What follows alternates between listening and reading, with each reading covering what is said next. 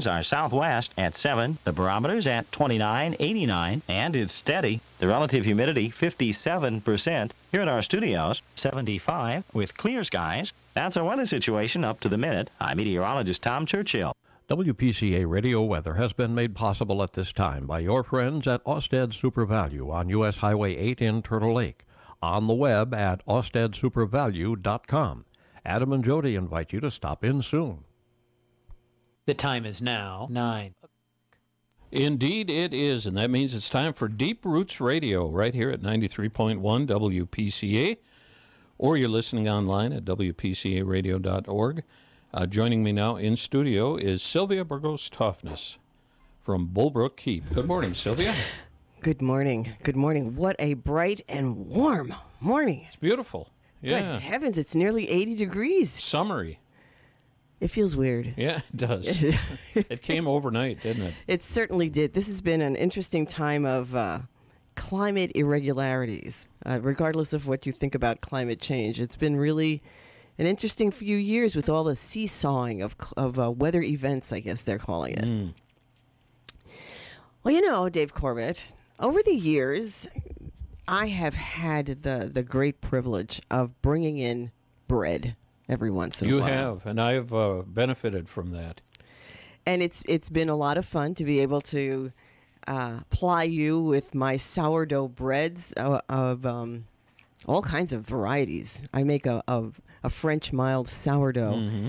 that sometimes is filled with Kalamata olives, sometimes it's got raisins and fennel, sometimes it's 70% whole wheat, at other times it's 30% whole wheat and then covered with sesame seeds. So there's all kinds of variations and certainly that's one of the things I love about making French um, mild sourdough uh, in that it's a fun kind of bread to teach as well.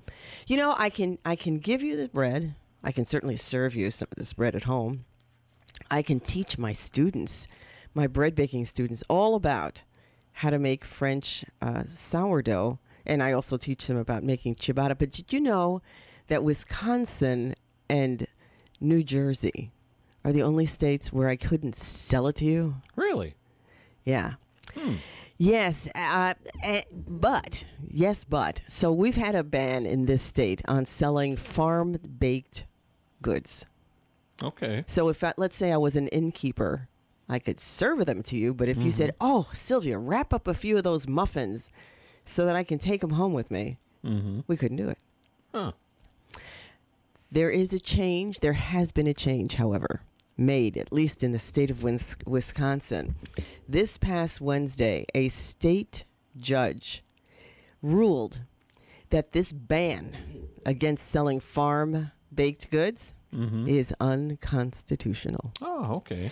And one of the women, one of the farm women, or rather women farmers, who led the, the charge against this ban is Lisa Kivirist. She is the uh, she is a prolific author. I have many, many of her books. She is an a with her husband John Ivanko. They run a, a place called Serend- Inn Serendipity Farm Bed and Breakfast.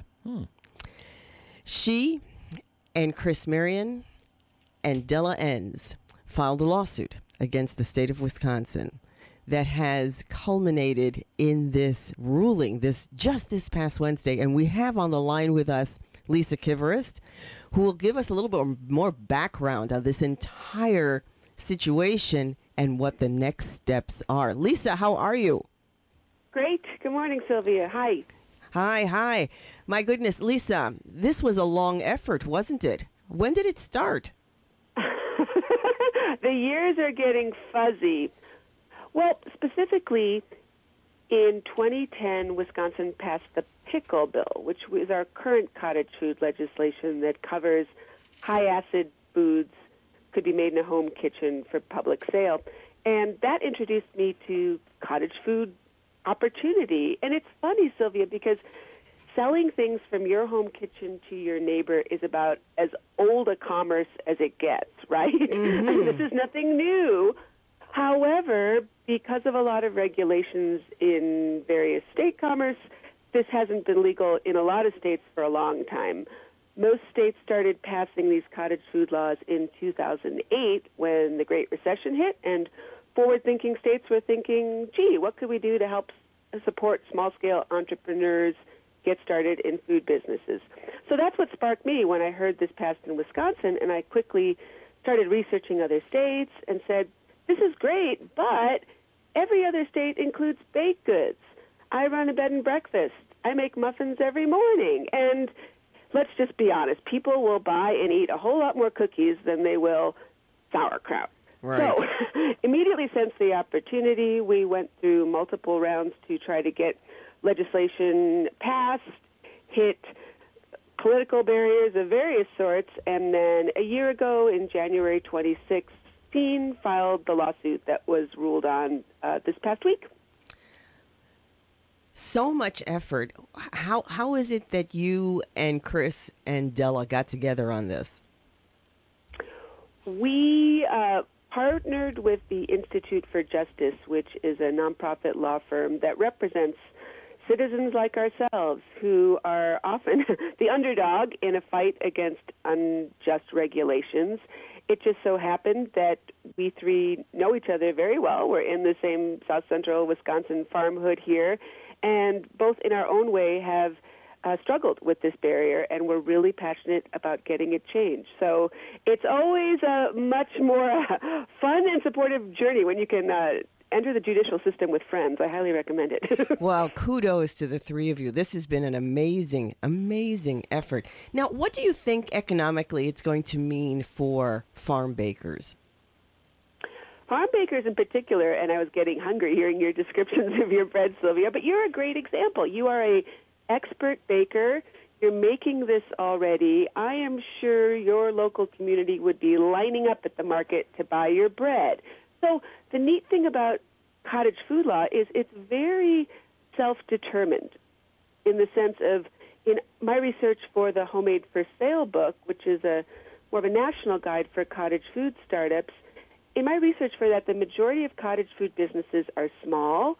They um, are something that somebody does on the side or a farm uses to diversify their income. So in this case, it can be whatever somebody wants. It could be something that perhaps as a farmer you do more of the baking in the off season and hit the winter markets. Mm. A CSA could offer a bread share every week.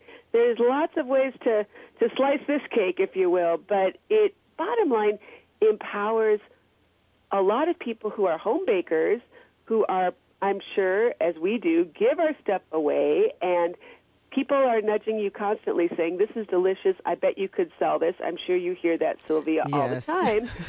and it's a springboard to becoming a real life entrepreneur overnight.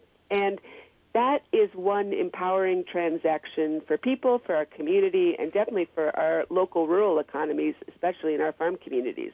Well, if you've just joined us, we're speaking with Lisa Kivirist, who is a uh, educator, author, and very staunch and active activist for women farmers and their ability to make business in order to make um, use their skills to bring in revenue. Just to mention this, you mentioned the numbers of books that you've written, Lisa, and I do want to let people know that they can get uh, a number of books that you have written either by yourself or co authored with your husband. One of them is Ecopreneuring, Putting Purpose and the Planet Before Profits. Another is Homemade for Sale How to Set Up and Market a Food Business from Your Home Kitchen. And you say that in this one, you've actually taken a look at cottage uh, law kind of nationwide? Yes, Homemade for Sale specifically focuses on helping folks start businesses in their home kitchen. So every state that has a cottage food law, and every state does except New Jersey, and they have pending legislation. These state laws really vary, and this has to do with our fundamental constitution and states' rights, and states control particularly the food commerce. So it's really important because you can't look across the border and say, well, so and so can do this in Iowa or so and so can do this in Illinois because they really vary. We can look to states that are at the forefront of very um, supportive cottage food laws in how well they're working. Minnesota, for example, has a strong cottage food law that includes baked goods, and they've registered over 2,300 new entrepreneurs since their uh, cottage food law went into effect in 2015. So, so the Homemade for Sale book takes you through the tools to navigate your state law, questions to ask. How much can I gross sales wise? What can I sell? Where can I sell? And then the marketing and the business side. Because again, you're not giving it away for free anymore. you are a business person, and it involves tracking your expenses, making a profit, and treating yourself professionally. When it comes to the state of Wisconsin and what we're looking at in the way of, and I think it's called a cookie law, so it has to do with the baked goods. What are some of the particulars of that legislation or that proposed bill? The one that is currently Yes. in the works, yes. Well, every state's law will have a couple components. It will um, state what foods are allowed, where you can sell, and how much you can gross. The current bill, which I have not been involved with, put it this way, Sylvia, if it passes, will still be the most restrictive law in the country. Ah. Now, my favorite, it has to do with the gross sales cap. Right. The gross sales cap currently proposed is $7,500 a year. That's gross sales, that's not profit, and that is by far the lowest in the country. Over 23 states now don't even have a gross sales cap, but the vast majority are in the 25,000 range. Anything? Uh, oh, okay, so th- we had this uh, wonderful win. Thank you so much, Lisa, Dela, and Kriss, on Wednesday. What happens next? So on Wednesday, the State Circuit Court in Lafayette County, bottom line, as you said, struck down Wisconsin's current ban on selling home baked baked goods. That the law is unconstitutional and is very influenced by cronyism and big business and influences by groups like the Wisconsin Bakers Association that have rallied against it. Specifically, what happened, and this is important because it's great that the ruling was in our favor and is getting a lot of press, but we can't start baking yet because the state asked for what's called a stay, which basically means that the judge's ruling will not go into effect if they appeal or while they're considering an appeal. And that's what the judge needs to hear more information on towards the end of the month. Hopefully, he will strike that request for a stay down. Hopefully, the state will not appeal. I have no idea personally what's in it for them because, again, remember, the state represents the citizens, the state represents you and us, and why are they fighting this? And also, uh, we'll have some clarity. So hold your spatulas just yet, but we'll know more specifically into probably early July. You mentioned that even when this bill finally gets sealed and signed, um, that it will be the most restrictive, at least with a cap. Is there any way of influencing that cap at this point? You bet. It is not about. It's a bill.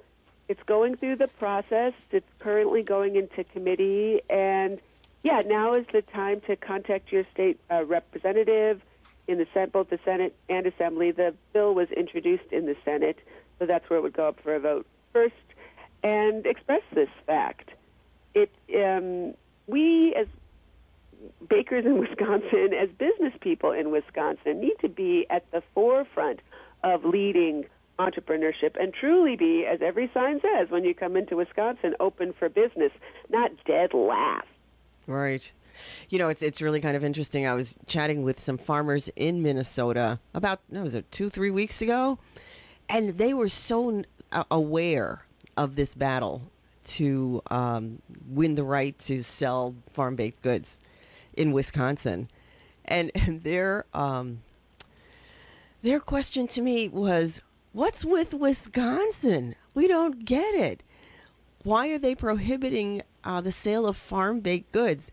Uh, a very different kind of attitude um, looking across the state line. And I'm so glad, Lisa, that you mentioned that there's still opportunity to affect that cap on how much a farmer could earn uh, over the course of a year. And that's a gross figure, 7500 You know, when it comes to the kind of labor and, and really high quality ingredients that are required to make a fantastic muffin or cookie or loaf of bread, um, you can reach that cap pretty fast.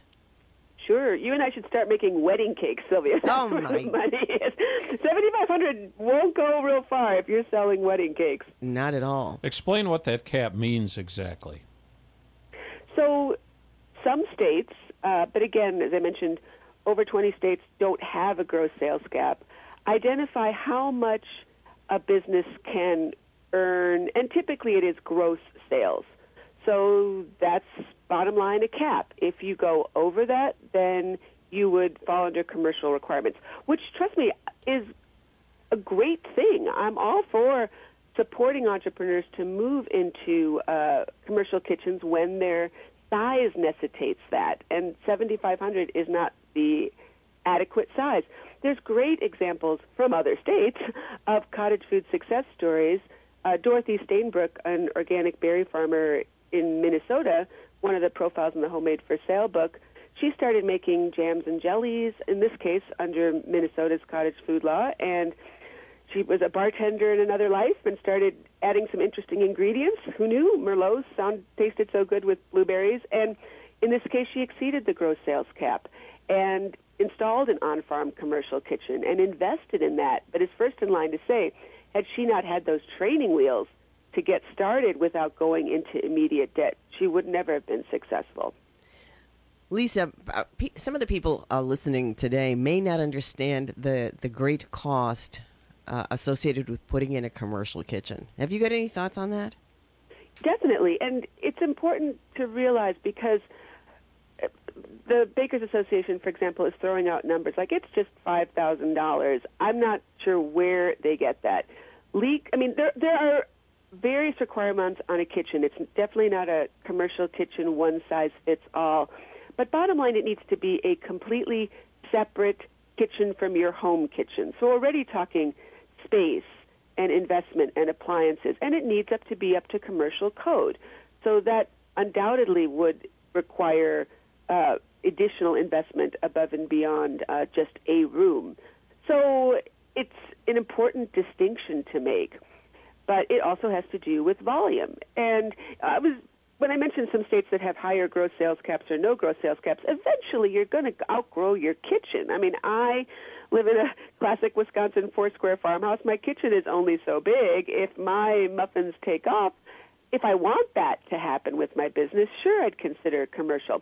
But the other thing that's important too, well, two issues that are close to your heart, Sylvia, is number one, if you're making items like your breads that require a slow rise, and you need to be in a commercial kitchen situation, and secondly, you're in a rural situation, you see how that equation is very, very limiting, a true barrier for rural communities where we don't have, in cases like urban areas, Madison, for example, has a great shared commercial kitchen, feed kitchen, and they're popping up throughout the state, but definitely in much more urban metro areas where the population base is larger.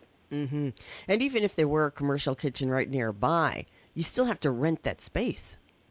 And so, if, as you said, Lisa, if you're doing it for a slow rise bread, I'm looking at days of Yep. of having to rent at least part part of a commercial kitchen in order to get my bread kind of risen and, and baked. Right, and that's the part too that the the the industry side keeps arguing is well we have to go through these regulations, therefore everybody does. But as the judge ruled, uh, it's unconstitutional because nobody, all these other states that have baked goods, have never had any safety violations. They have thrived in these situations by removing barriers, and we cannot have legally, constitutionally, economic protectionism where laws protect one group of business owners and are barriers for another. Right. So, under the the cookie law, how how do you identify what a baked good is? I mean, is it Sure. uh, it's not raw cookie dough, is it? No, no, that's a great question, and it's super important because we throw around the term baked goods, and technically what we're talking about is you'll hear the term non hazardous baked goods. And there's a scientific definition of a water activity level of 0.85 or less. But an easy way to understand it conceptually is items that are low moisture that do not require refrigeration. Hmm. which makes total sense, right? You're taking something to a farmer's market, you're selling it to somebody, it's not in a refrigerated case. So that has to do with moisture content. So, number one, the vast majority of baked goods qualify under this your breads, cookies, cakes, that sort of thing. What gets gray and is an important distinction is when you start talking about filled products, when you start talking about frostings. and I know there's cake bakers hopefully listening are like, wait a minute, but I use buttercream. Well, you can't. Because again, you couldn't bring that to the market all day and let it sit out there. So so instead of frosting, these types of non-hazardous baked goods use what we like to call icing. So there's a lot of options and opportunities there. But if you're at all um, in doubt, and uh, there's several muffin recipes, for example, I make here at the B&B that I'm sort of like, hmm, I wonder if those would qualify as low moisture, particularly sweetbreads and muffins that would use, oh, I have one with a pumpkin puree or grated carrots. You know, they're really moist. They taste great, but mm, they might not be considered non-hazardous. So that responsibility is upon each baking entrepreneur. But we can't say everything is non-hazardous. And even to use a category, someone is asking, "Well, can I do cake?" I'm like, "Well, some cakes, but again, if it's filled with custard, definitely not. If it has that infamous buttercream, definitely not." So, where would someone go to in order to get these kinds of details about the law? Yeah, well, there's no law. That's the point. Right, right. Um, and if and when we get to that stage, eventually this would fall under the Department of Agriculture. So you would should see information there, just like you do right now if you looked up the pickle bill for high acid foods. In the meantime, for folks looking to educate themselves, both the Homemade for Sale book goes into the definition, and the Minnesota Farmers Market has some really good resources, as does the Minnesota Department of Agriculture, just to look at our sister state there that goes into more specifics. There is a scientific test you can have done on your product to test for this water activity level. It's like they'll look at your recipe basically and evaluate it. Mm. And that's like 25 bucks. So if you're at all in doubt or have a question, that would also be an easy route to go. Now, where would someone go to have that test done? There's different science labs and some of the states, I believe like Minnesota that allow well, sorry, every other state that allows non-hazardous baked goods could have some resources there. But there's um yep, apps So- that do that. So, again, the vast majority of things are fine under the non-hazardous definition, and you can kind of get a sense. You know, if it's obviously something that you would put in the refrigerator, probably not. But if you're at all in question, most definitely have it tested. But uh, again, breads, cookies. Uh, cake pops, all that sort of stuff. And, and two other important things for folks to remember is we are talking about baked items. So it can't be something where you just assemble ingredients. Even if some of those were baked, like a trail mix, for example, would not qualify. And we are only talking about food products. So these are products that you sell, again, at the market. For example, somebody takes home and in theory eats, not food service. So I can sell you a cake, but I can't cut that up and put it on a plate and sell it to you with a fork because that would Ah. be food service it would fall under the Department of Health, and we would have to have a much longer show to talk about those regulations. It's amazing what's out there. So if someone were to want to take a look at the the Senate bill, is that something they can look at, or is or where are we in that legislative process? Sure, it currently went to committee. So this the current bill will probably, if history is evidence, inch along slowly over the next couple of months.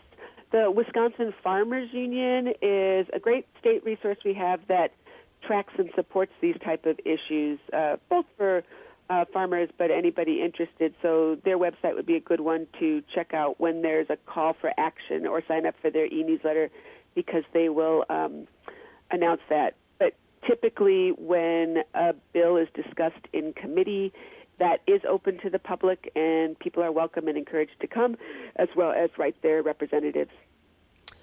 All right. So when it comes to what listeners can do, what kind of what kind of support can we lend to all of this? I was laughing. I'm like, give me a little more patience because I'm I want to start baking because, uh, but I'm learning. Democracy takes time, and in about a month, we should get more clear direction from this current ruling on what can happen if the judge's ruling will go into effect we in Wisconsin will be able to sell our baked goods. We will not need a law to allow us to do that because the judge's ruling will hold. We will eventually, hopefully, have a law. And I personally am all for having reasonable regulations. We just never Got got, them, so we had to go this other route. Uh, that if that happens, that's particularly important then for folks to educate themselves on what non-hazardous goods are and play by the rules, even if we don't have any formal rules yet, because we need to champion this and we need to understand it and really work together as a baking entrepreneurial community to do things right. I get Well- that question all the time. It's like, well, why'd you do this whole lawsuit thing?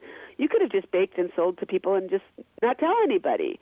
And obviously, people do that, and it happens. But that's not what I and Kriss and Dela want to be. Is underground entrepreneurs. We want to be legit, and more importantly, we want all of us to be legitimate and really grow our local economies here in Wisconsin.